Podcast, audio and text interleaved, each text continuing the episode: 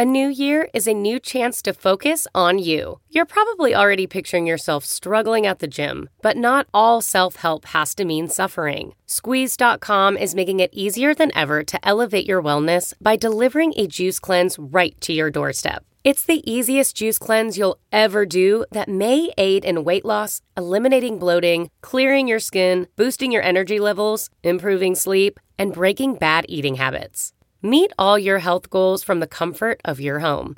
Get free same day local delivery or fast free delivery nationwide with code WONDERY today at squeezed.com. Because mindfulness is like existential honesty. Like, what Mm. is really happening? What's happening in my mind? What am I experiencing? Okay, what's a wise way to respond to that?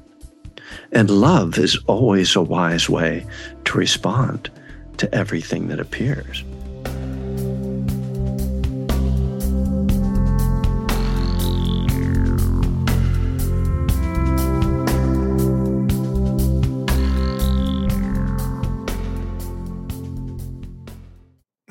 Hey, everybody. It's Raghu Markus with Mind Rolling. And I have a lovely new guest today, Kevin Griffin. Welcome to Mind Rolling, Kevin. Thanks, Raghu. Thank you so much for having me. And so he has a wonderful book called Living Kindness. And, uh, you know, I, th- I think going back as far, oh, a couple of decades ago, I don't know, whenever His Holiness the Dalai Lama, there was, uh, you know, it's a bumper sticker, but it mean it meant so much, which was kindness is my only religion. Yes, And yes. he has said That's a that. great line. Yeah, more than once, many, many times. And so that just struck me, Kevin, to go, okay, yes. And um, in fact, many's a time I myself and, and some of my cohorts from back in the day, Krishna Das being one of them, if you know who he is, Mhm, sure. And uh, and people, you know, they're they're first getting on the path, and it's okay. It's we're Westerners. What's the goal? We're going to get enlightened. right. I don't know how many times either one of us or both of us have said, uh, "Let's try for more loving, more kind, more compassionate. Let's try that." You know, Mm. not worry so much about the rest of it. But can you? I, I just want to hear about your journey to step on that path, and you know, because we all came from a very conditioned atmosphere, childhood, society. All and right now, it's it's of course uh, I can't imagine how children are growing up through this, uh, Hmm. but we can talk about that a little later. What was your journey? Well, you know, I'm child of the '60s, probably like you, and um, yeah. So uh, as a musician, you know, the music is this, you know, complicated thing in our culture because it has this spiritual side but you know rock and roll was always associated with this more decadent lifestyle and and i was kind of pulled in both directions you know i, I wanted to meditate and i wanted Well, wait, to, how did you even get there? How did you even know there was a thing called meditation? well Let's the beatles back. of course know. and uh, you know george harrison and and the the maharishi and but uh I kind of got distracted, so it took me a decade or so. It was the late seventies when I, I finally learned TM, Mm. and uh, and then uh, a couple years after that, got into Buddhist meditation, and uh, and that was a real time of searching. So you know the, the there wasn't really this sense of like Buddhism and Hinduism. It was all sort of like blending together, and so I would go and see every guru who came to town. I was living in L.A. in those days, Mm. and um, yeah, so uh, there was a lot of, I would say, wandering. uh, you know, some of which was productive. You know, I mean, well, productive isn't quite the right word, right? Some of it led to more helpful places, and some of it led to less helpful places. You know, following one sort of guru who sort of took me off the path in a way. Wow. Um, wow. but uh, you know, I, I got sober in 1985, and things got started to clear up a little bit in my brain and in my meditation, in my path, and eventually, you know, and the 12 steps are this spiritual journey but they're not Buddhist. Uh, explicitly, they aren't. Maybe implicitly, they are. And so, but eventually, I kind of started in my own life, started to merge those two things mm. and started to, um, mm. you know, develop this kind of Buddhist recovery path. And, mm. um, and that sort of create for me created something that was more holistic uh, because I think, uh, as you, you talked about, I don't know if we were recording then, but the about enlightenment, and and I had these sort of lofty ideas about enlightenment that weren't very grounded and, mm. and and didn't really allow for either a wholesome life or even like a comfortable life, really, because you know I was a starving musician most of the time. So, sort of getting my life together in practical ways actually allowed my meditation and my spiritual practice to flower as well, I think. And, uh, you know, it, it's mysterious how it all unfolds, isn't it? You know, mm. it's hard to really kind of go back and say, this caused that and that caused that. All I know is that things started to make sense in a way for me and and my life seemed to come together I guess in the mid late 90s, I had gone back to school and got into writing and and then I was invited to start teaching. I don't know if you know Wes Nisker. Yes, I uh, know Wes. So Scoop, he's a dear friend of mine. I just went to visit him this morning and mm. and we had a big event for him at Spirit Rock mm, on Sunday, yeah, celebrating his 80th birthday. I got to play some music mm. with him there and and he was really kind of mentored me to ex- extent, invited me to start to teach to his group in Berkeley um, when he was away teaching retreats, and and so you, you know there there is also something about when you're when you start to teach the Dharma, it takes on more of an urgency. Your own practice takes on an urgency, right? Because now it's not just about you. Mm. You know, it's not like, oh, I'm going to get enlightened. It's like, oh, I, I need to help people and, and I need mm-hmm. to be mm-hmm. able to actually make sense, like be able to explain yeah. something. There yeah. were a lot of things like I thought I knew, but then when I was like, okay, I'll give a talk on the Noble Eightfold Path. And I was like, oh, wait, what's on the there's mindfulness construct what mm-hmm. i better go look it up you know so that kind of study and the sense of my practice being for more than me brought it very much alive and then eventually i wrote a book about buddhism in the 12 steps and um, mm. that, uh, that yeah that gave me kind of a i don't know an, an audience for sure mm. uh, this is the first book i've published Living Kindness is the first book I've published that wasn't about recovery oh, really? explicitly. Oh. You know, you know, it's uh, talking about twelve step. It's it's amazing how many people get an initial uh, transformation through the twelve step program. Yeah, it's uh, I just uh, actually did a podcast with someone who's who's also turned, yeah, eventually turned to Tibetan Buddhism actually, mm-hmm.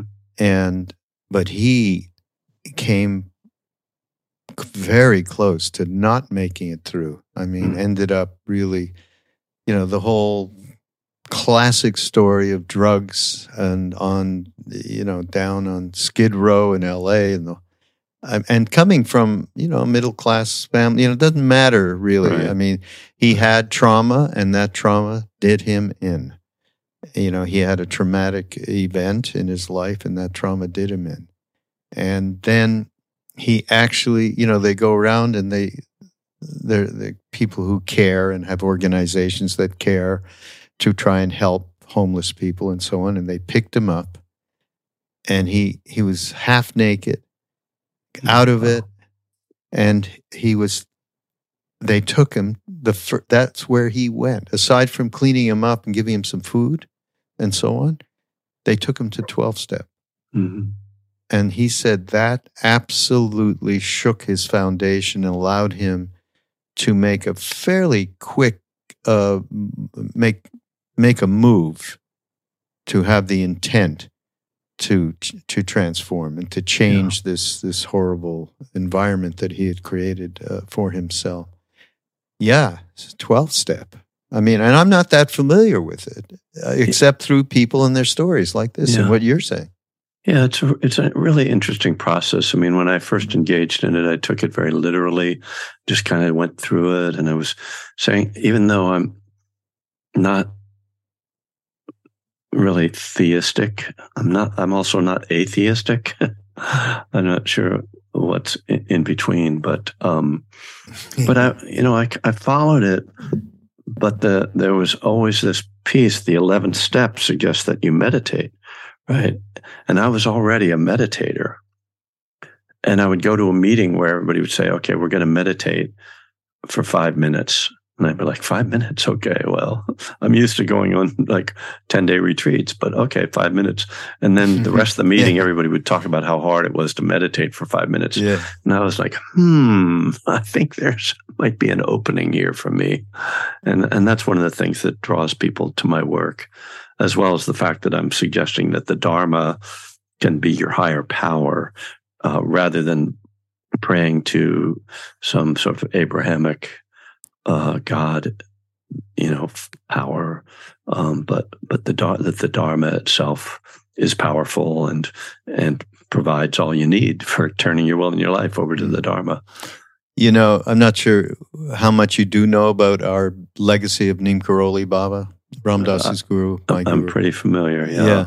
So what it ended up, you know, and I've talked about this quite a bit, and it's just it's represented most strongly by uh, uh, the years that Ram Dass was in Maui, and we held these retreats a couple of Mm. times a year there, and always they they were accompanied. uh, He was accompanied. He and Krishna Das basically were accompanied by many of our mutual Buddhist friends who Yeah, had been friends with us and with Ram Dass for a, for a long time. And it really, so we've started to, you know, look at this and say, okay, what what does this really represent here? You know, because we're talking about talk about theistic. We were introduced to a monkey god, okay, Right.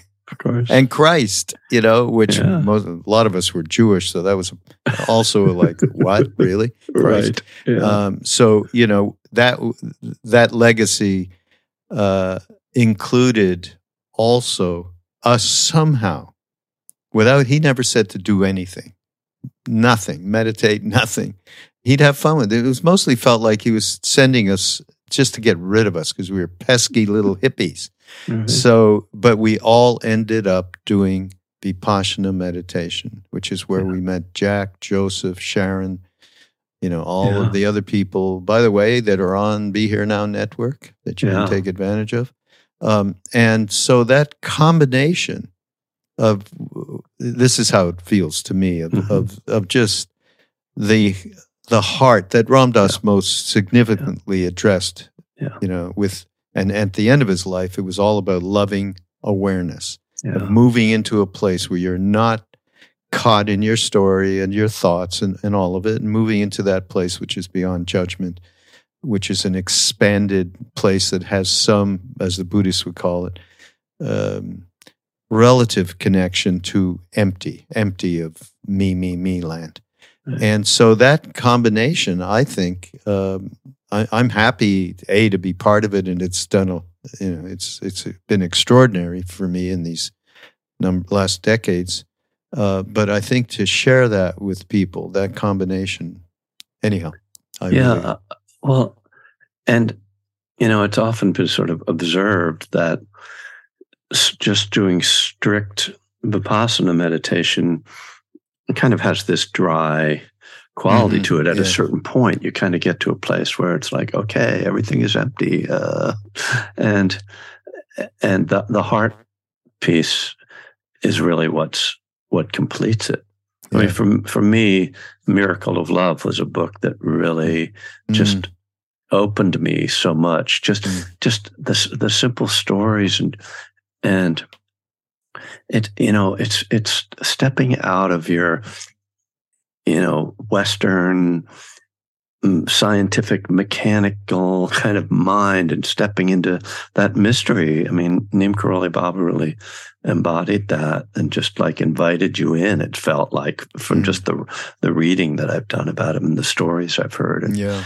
and that was always really important for me Mm. um, that you know i needed to have that place. It's a refuge right? The heart Mm, is a refuge mm, from the mind in a way you know that yeah. sometimes we just really need to step out of all that stuff that's you know running through the mind. Just remember oh just yeah to love myself to love others to to love this breath to love this you know dog that's barking on the next Mm. door neighbor and just yeah just to drop all the all that noise and story Yeah, yeah, yeah. So, uh, and the book is full, uh, very fulfilling, very filling with the heart, I must Mhm. say, and and of course related around metta loving kindness practice, Yeah. which I am very familiar with uh, because being close to Sharon Salzberg for many many Yeah, years. sure. Uh, she is the uh, the most famous proponent of this practice in in the West. But then you start off this chapter one. May I be happy. Subtitle: Loving yourself. So for me, it just triggered this thing, like the first spiritual guru type that I ever encountered was Meher Baba. I'm not sure. Uh-huh. You know Meher Baba? yeah Yeah. And it was nothing but a poster somebody put up right with that beautiful poster. smiling Yeah. face. Don't worry, be happy. Mhm. Okay, I where do I sign up for this? This is uh, exactly so. This just triggered.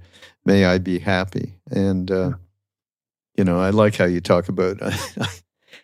um, I don't like myself any more than any other people like themselves. Right. But the the one thing to remember is I do know myself better than most other people, almost everyone else right in, in my own experience, the only person who other, who knew me better was Neem Karoli Baba. Mhm. right Uh, and you could see that with many people, which was really a wild thing to to, uh, to consider. Um, but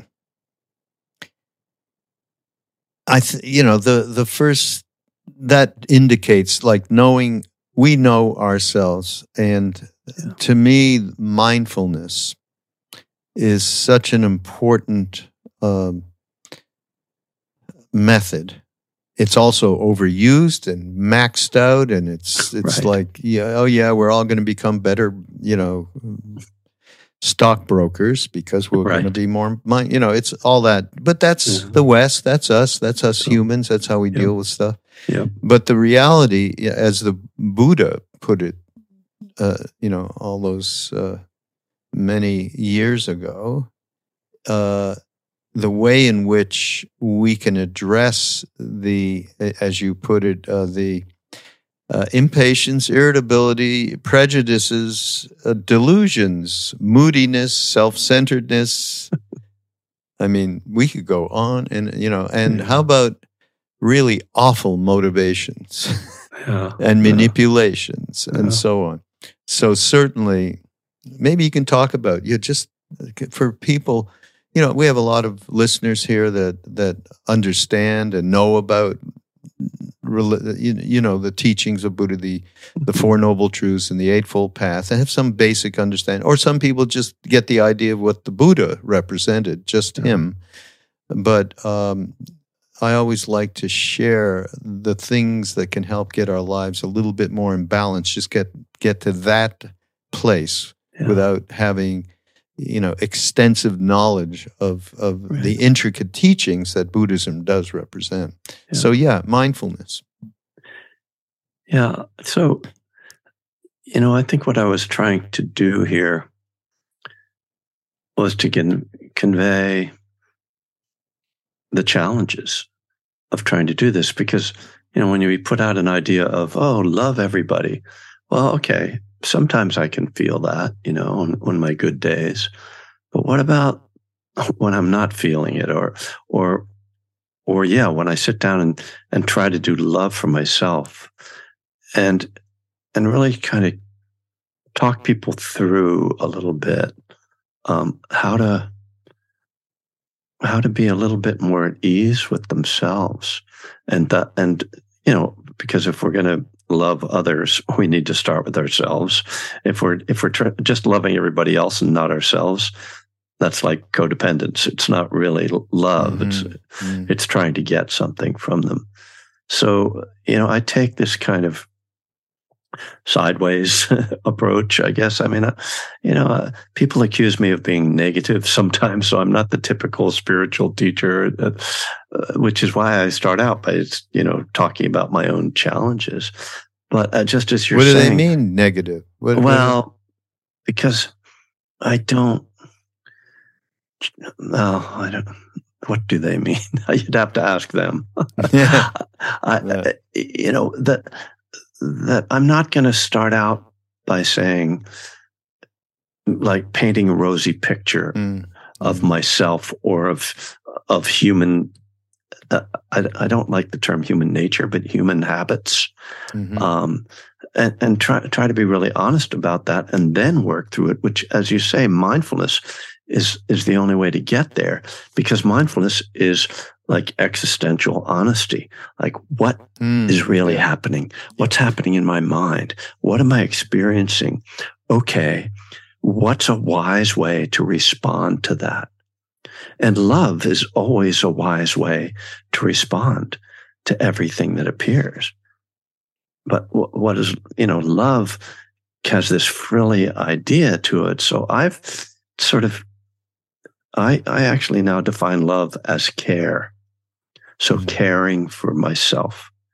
Rather because love myself sounds like I have to like like myself, like oh I'm a really good person, and I you know like when uh, uh, like teachers will say, well I shouldn't characterize this, but sometimes I'll hear people say, think of one nice thing you did today, and right away, or you know right away all I can think about is all the bad things I did or yeah, bad thoughts. Right. You know, as soon so as you say that, yeah. Instead, it's dark. I'm, I'm not going to try to like make myself feel good about myself, like myself, think, but rather just take care of myself. If I'm taking care of myself, I'm loving myself.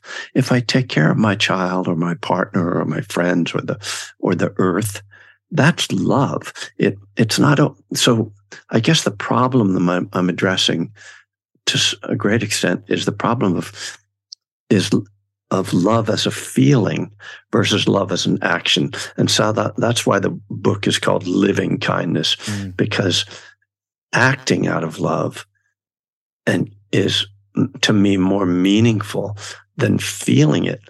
You know, I, I can feel love for someone and it doesn't do them any good necessarily. And I can, maybe if I don't feel it, I want to still be able to express it because sometimes my emotions are all, you know, feelings are impermanent. So I can't hold on to a feeling of love, you know, perpetually, but I can be devoted to a- actions of love. So, I mean, uh, you know, on this, you know, because of your background, I think of the, the Seva Foundation. Mm. You know, was like, oh, how can we help people in India? You know, well, gee, we could s- say prayers for them. Well, that's nice. That's great. But how about if we actually tried to help people who go blind? You know, how about if we actually tried to, you know, mm. do service for them? You know, the Buddhist Global Relief that Bhikkhu Bodhi started. he was asked by his students, how can we help the world? And he didn't say, well, let's go out and teach everybody how to meditate. He said, the worst form of suffering is hunger. Let's try to serve people with food. Mm. So to me, that? this is the starting point is act, living with kindness, acting, caring for ourselves, caring Mm. even when we don't feel it, even when I'm really angry with my child, that I still take care of them, Mm. which is loving them. So, what was the name of of that uh, person you just mentioned who started that? Bhikkhu Bodhi. Bhikkhu Bodhi.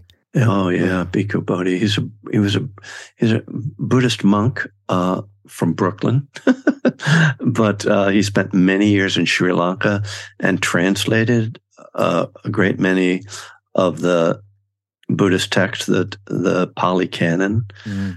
and you know all all the now insight teachers study his the the things that he translated and he came back to the US I think probably about 15 years ago and you know he made this big pivot from being this scholar to being someone who was much more engaged in service in the world and founded Buddhist Global Relief um, Wow.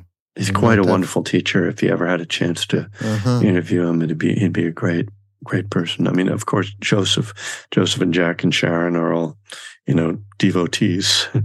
Yeah, no, absolutely.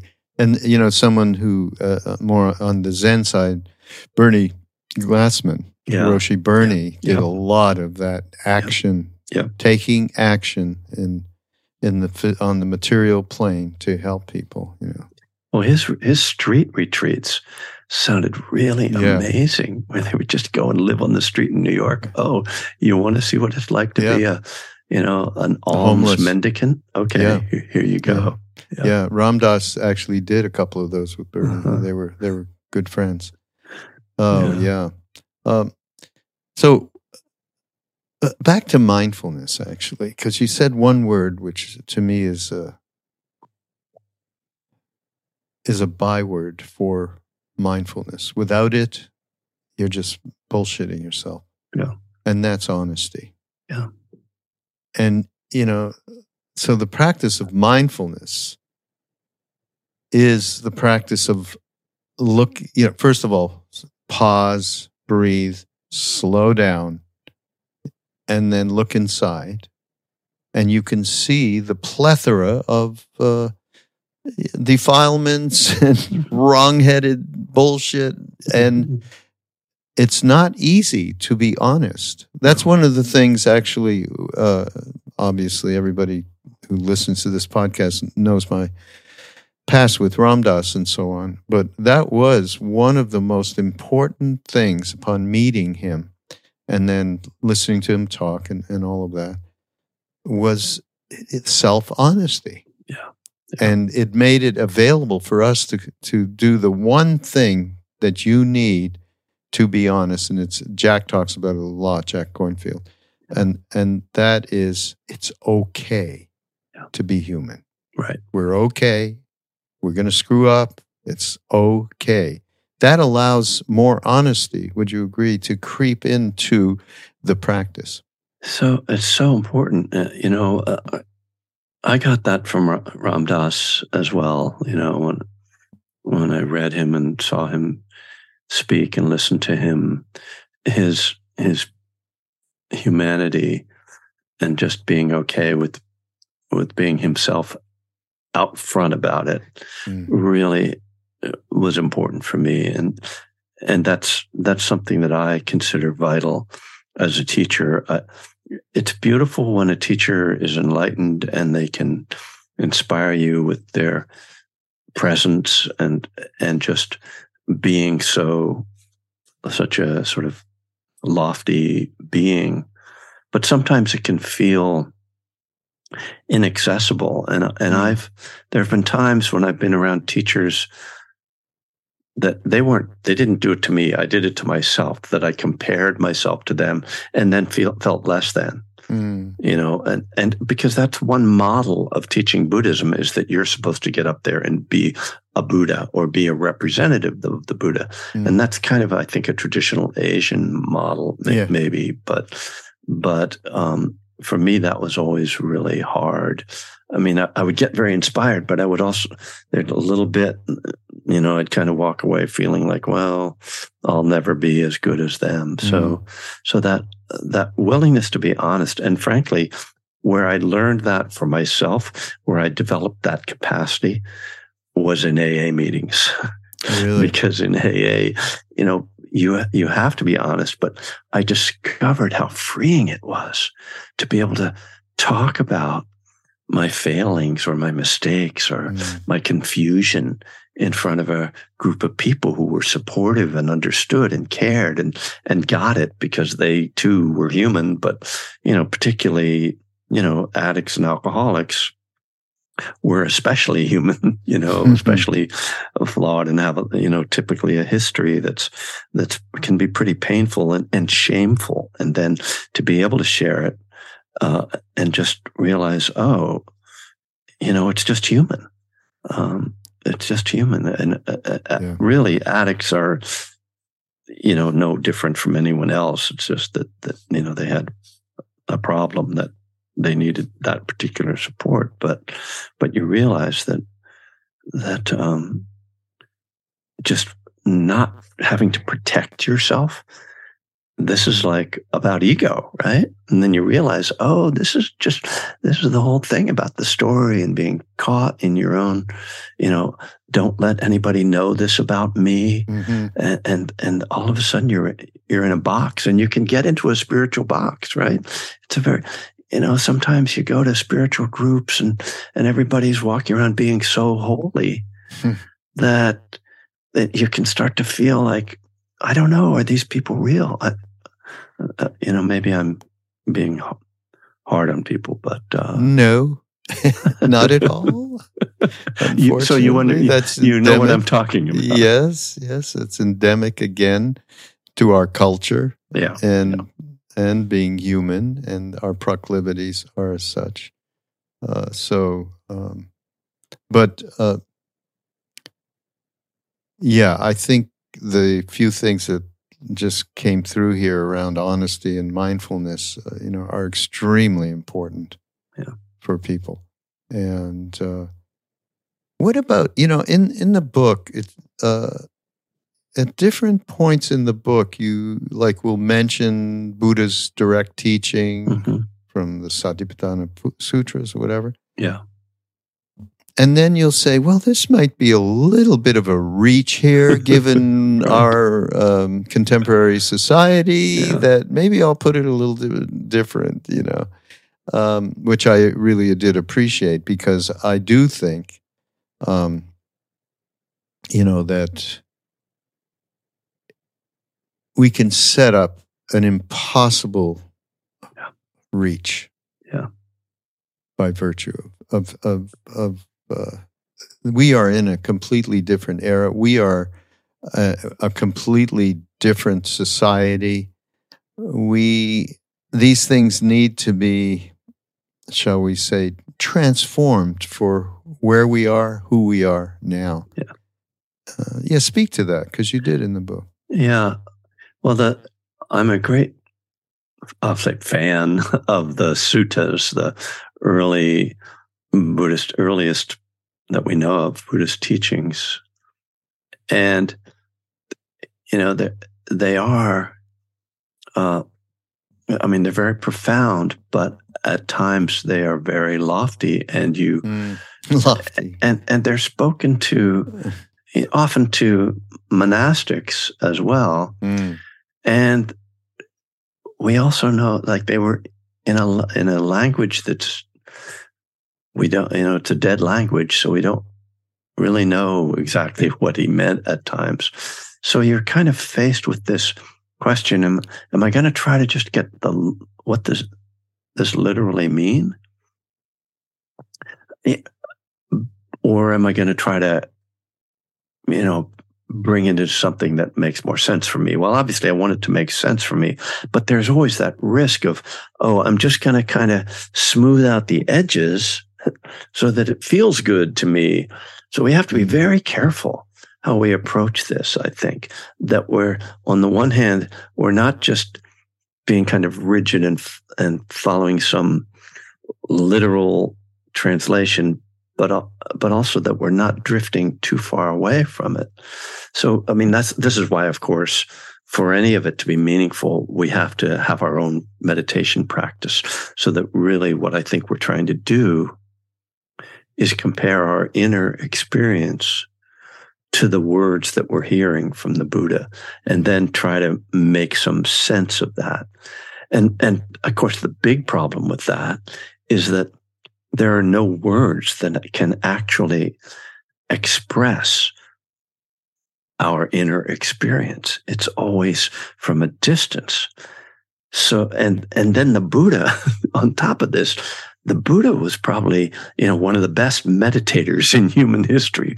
So when he talks about the mind, hmm. I am not sure, like, if I can get to where he's talking about, even if I knew exactly what he was saying. Mm-hmm. So all of that creates this tension, I think. And, and I'm, I'm always in this, uh, I, you know, I always find myself in this place where I don't want to beat myself up for not being a good enough meditator or not living up to the Buddha's, you know, instruction. But I also don't want to just kind of be slipshod about the whole thing and like, oh, this is good enough. So uh, it, it, it's playing with this, this kind of tension, which is, mm. you know, in Buddhist terms about right effort, right? And, yeah. and always, always the question, if you're striving, well, then you're just creating more suffering. But if you're just sitting back, you know, hanging out, you're not really changing anything.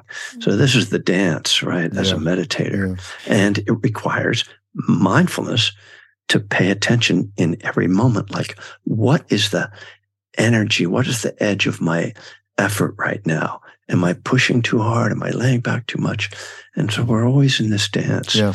And, and it's got to be informed by love.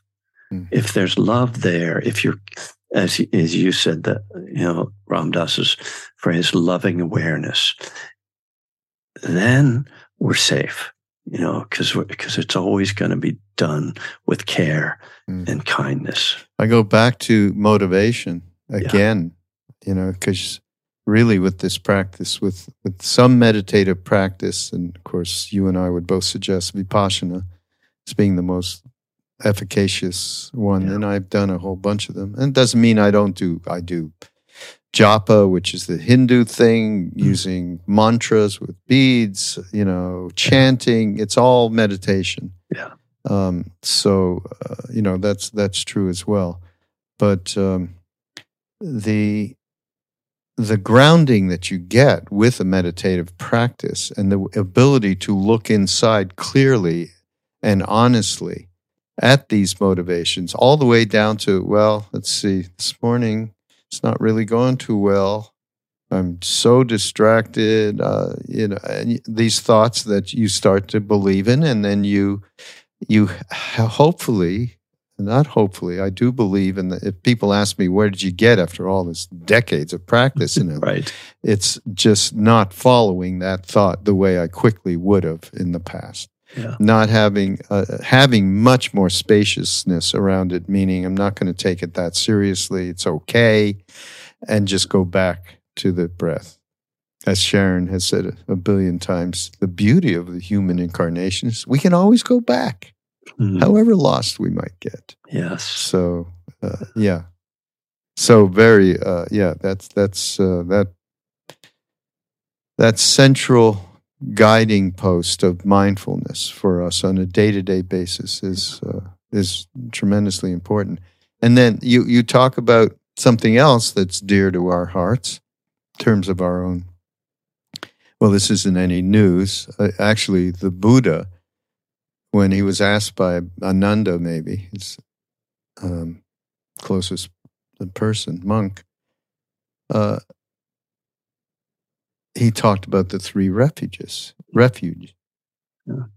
the refuge in the buddha in the dharma and in the sangha and uh, the buddha asked him what was the most important and he said sangha i believe mm-hmm. And Buddha said that that was so far and above the most important of the th- refuges. And uh, in our own experience and how we were led into it when we went to India and met Neem Karoli Baba and Ram Dass and I and all the others who followed him back over there that second time, that got created immediately. And of course, Indian families, which Maharaji sent us to his closest devotees that lived nearby, and we spent so much time with them and viewing this sense of, of community, family, uh, interconnectivity, uh, all of it, that um, that has just been a through line to what we do now you know, in our retreats and our community gatherings and so on. And uh, just let me quote you the example of living together puts a particular clarity on the issue of how we get along with others. But the broader point is the question of how we blend, like in milk and water, with other people. Mm-hmm. Yeah, because you, you, uh, for the way I see it, is you have like minded people, satsang sangha, and you're able to interact with them and really let go of your defenses and find that place where we all are part of the one. Then you're taking it out into the world where it's not quite like mindedness. Right. And and I love the yeah, how do we blend like milk and water with other people? This is a central question for anyone. As social beings, humans need and depend on interaction, yet preferences, tendencies, and habits of behavior can easily put us into conflict, a wild understatement right there. Yeah. Uh, in whatever social context we are operating, we need to find ways to harmonize or we will hmm. suffer. Mm. Yeah. Yeah, it's uh, the it's interesting the different ways that the Buddha kind of approaches this question, but one of them is that or this point, one of them is that the only way you're going to become exposed to the Dharma is through another person, whether it's written down or spoken. Or, and so that's always the starting point of the path. Mm. And then he says, and if you are with people, as you're saying, like minded people, then they're going to encourage you. You're all going to be encouraged to behave skillfully to create good karma together. And you're you're going to talk about the Dharma. So, you know, this being conversations about the Dharma, as he said, you know, and and you're going to hear the Dharma. And and so it's this whole sort of building process, right, of of community that that uh, creates all these circumstances for the awakening you know, that that comes out of that. And uh, and yeah, it's this is one of the problems that Buddhism in the West has faced that we are an individualistic society. Mm. And so we have this idea of the heroic, you know, hermit living out in the mountains and, you know, f- taking care of them, you know, just becoming enlightened by themselves. And it's not how it is. I mean, the Buddha was in community almost his entire life. There was just a, that brief period when he went off and sat under the Bodhi tree when he was already ripe for enlightenment and sat under the Bodhi tree, whether it was like 40 days or so many weeks or, you know, whatever, we don't know the exact time frame, but it wasn't, wasn't years. It was at most months that he went off. And then he immediately came back to community. And then for the next 45 years, he was with the Sangha that just grew and grew and grew. Mm. So uh, this idea, this very Western idea of, oh, we should pull ourselves up by the bootstraps. And I mean, my goodness, you know, it's just such a, uh, it's just such a, unhelpful idea. I mean, yeah. talk about misery. Everybody gets their own little, you know, studio apartment and lives on their own and has their little, you know, frozen dinner for one. And, you know, and it's not, it's not life. It's not human. It's, mm, I know. Look, look what we have done yeah. in the West, particularly. I mean, still, when I go to India, I was there last fall. I mean, it's the reality of the family there and the interconnectivity of people and how they act. With, I mean, it's just it, it has not stopped. Yes, there's a lot of big time BS abuse that happens through you know through the. I mean, Maharaji spent he he was completely against caste system and he and he he focused on that. You know, Right. So, but what we do here with individuality, Yeah. which is cre- to me, it's it's really a large part of the creation of the polarization that we're in right Yeah. now. Yeah. So, Yeah, it was interesting. Last week I was over at UC Berkeley where they have a mindfulness club that I visit and teach from time to time. And uh, it's it's really lovely because you know college students trying to learn mindfulness, you know we don't have enough of that. But there was a student who was visiting from Hong Kong, and after the class, she was walking down the hall with me and chatting and asking me some questions. And I noticed that she was standing very close to me and like speaking. And, and then I remembered hearing that, oh, in like China and Japan, people don't have the same sense of physical space because there's so many more people that, you know, there's just sort of like, it's okay to be upright.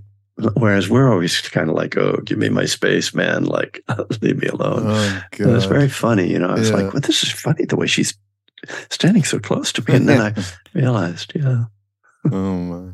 You just triggered a memory for me, which is not a pleasant one, but I'm going Oh. to share it because it really points. It's not. It's not the end of the world, but I went on a a pilgrimage in India with. We had three mentors, and this particular mentor, his name was K.C. Tewari. We just actually put a film out, a documentary about him because he was the most extraordinary medit. We're talking about meditators. He went into no pulse, no breath, Mhm. samadhi at the just the drop of a hat. It's just the inspiration. He just like Ramakrishna kind of thing. hmm Anyhow, so he was assigned to take care of the Maharaji said, "You take care of the Westerners." The day before he left, before he died.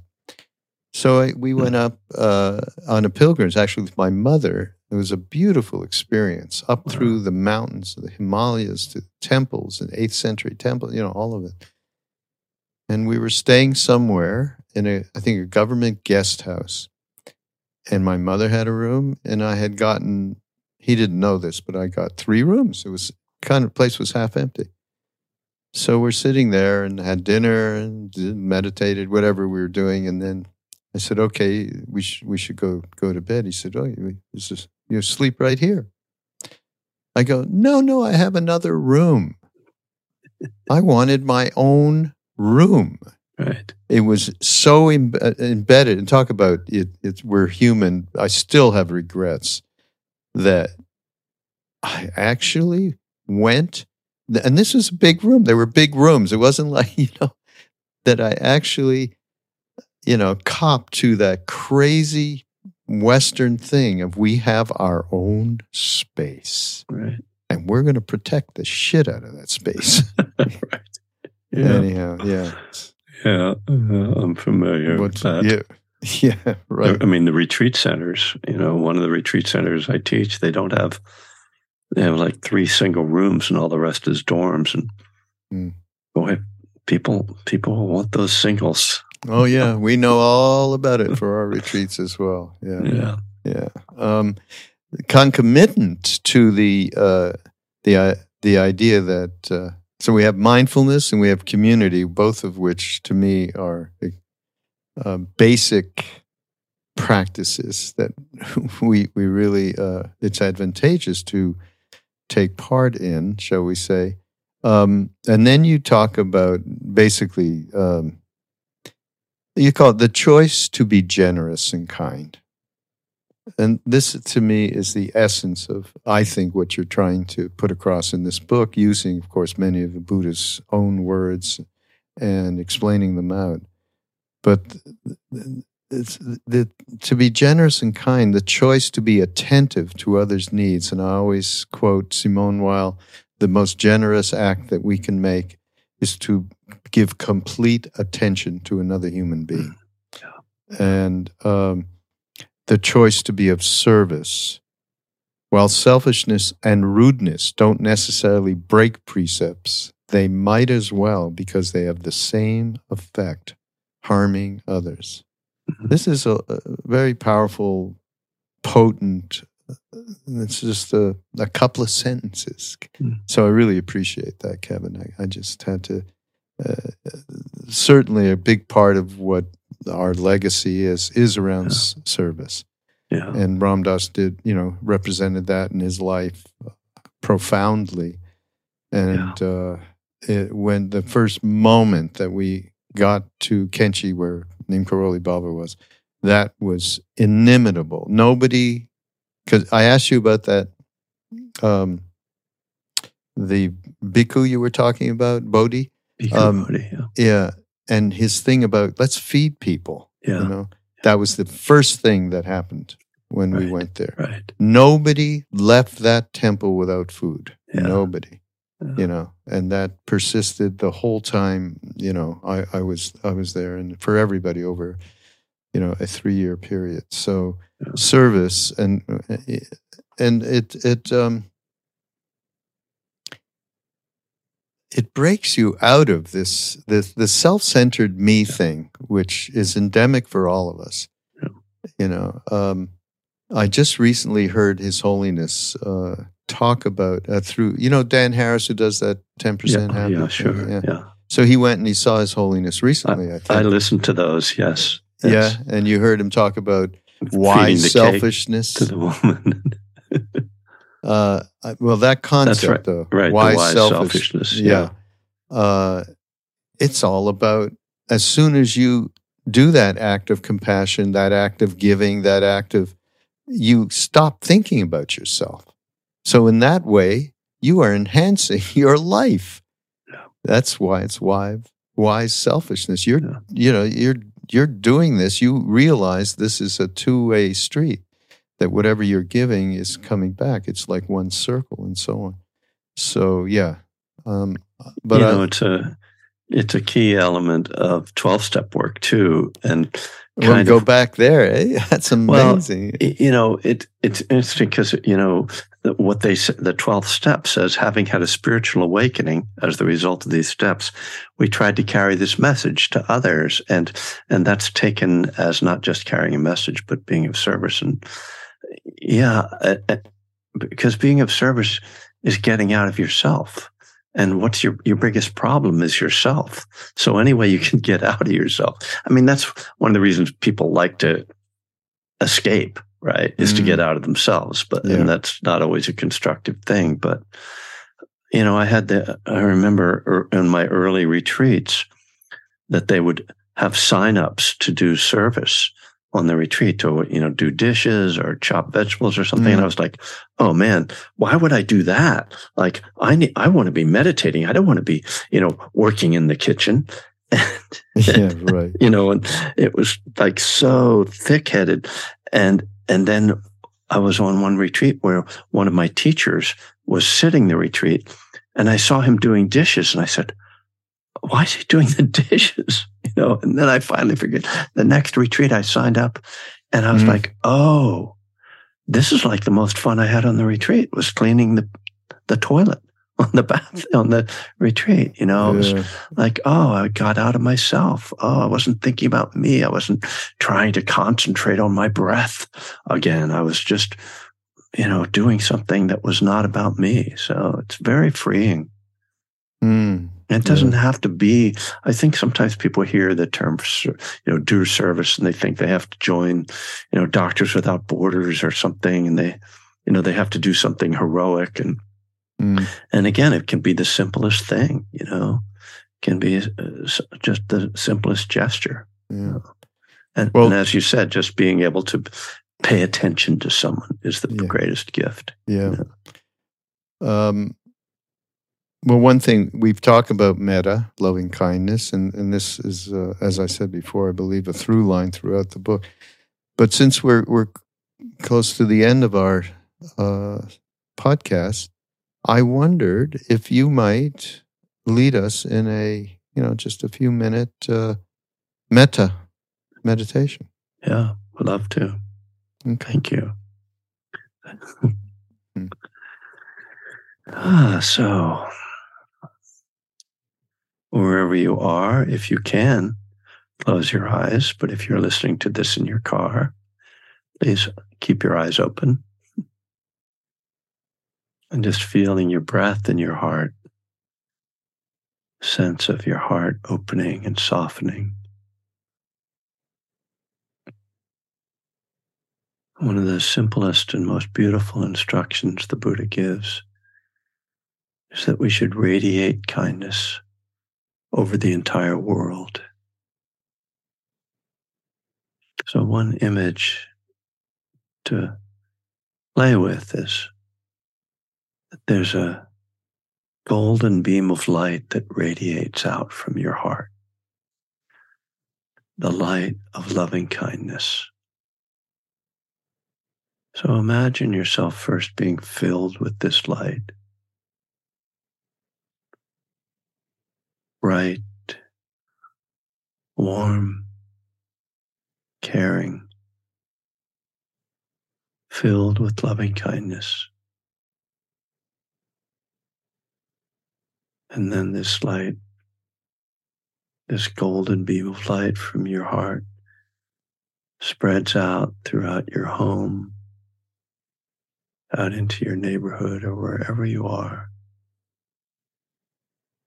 If you're driving, you can imagine the, the loving kindness spreading to all the other drivers, all going somewhere. And we radiate loving kindness out to all beings, humans, animals, the seen and the unseen. Those living near and far away, says the Buddha. Loving kindness radiating across the planet, through the oceans, across the land, touching all beings everywhere, all beings filled with the golden light of loving kindness.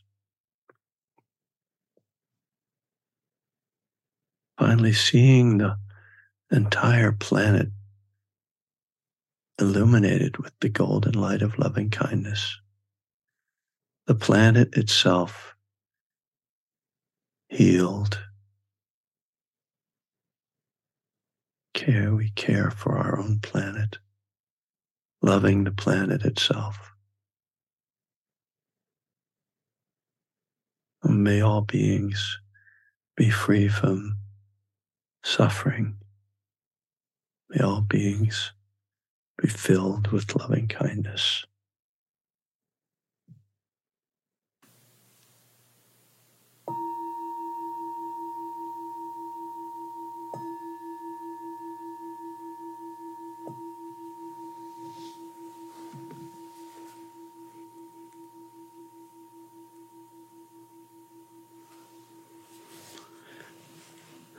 All right. But uh, Kevin, in, in the book, I just want to close with uh, what what you say is one of the most revered uh, quotations, shloka, shall we say, in the Pali Mm. canon. And uh, here it is: Even as a mother protects with her life her child, her only child, so with a boundless heart should one cherish all living beings. Yeah, my favorite. Yeah, I mean, everybody can relate to that. Yeah. Um, I, I, in fact, I tell the story first meeting Ram Dass, and he's there was no Ram Dass, there was no Richard. He was able to just set up a, a beautiful space in within which was tremendous trust and unconditionality. Mhm. And only my mother, uh, my only other experience of the up to that point was my mother. Mhm. And so, you know, and what His Holiness says, our whole future is based on compassionate mothers who transfer that into their children who will go out and and help transform this world. Yeah. So, yeah, this Beautiful. is a wonderful thing. Thank you so much for being here. Yeah. Kevin. And um, we're going to have links in the show notes. People can get the book. And what's the other book called? Uh, around the combination of 12 step and Yeah, Buddhism? One breath at a time is my Okay. that's my first book, my most popular one. Yeah. Yeah, one breath at a time. And uh, yeah, everybody, you'll be able to hook up with what Kevin does. I know you're on the Bay Area, it sounds like. Yes, I am, and I I'm on Zoom. I have Zoom classes regularly. Mm. My website is just kevingriffin.net, so people can easily find me. Okay, perfect. Yeah, we'll have all yeah. of that available to people. So again, thank you very much. This Yeah. is uh Thank you for great. having me. It was really great to talk with you. yeah, same here. Same here. This is Mind Rolling on Be Here Now Network. Go to BeHereNowNetwork.com and catch all of uh, Kevin and my buddies, basically. you know, all of our wonderful community. Uh, from Jack Kornfield to Sharon Salzberg to Roshi mm. Joan Halifax and on, Krishna Das Ramdas, uh-huh. Alan Watts, the OGs, Ram Dass Right. and Alan Watts, the OGs. And we'll we'll see you next week. Bye everybody. Thank you, Ken. Yeah, thanks so much.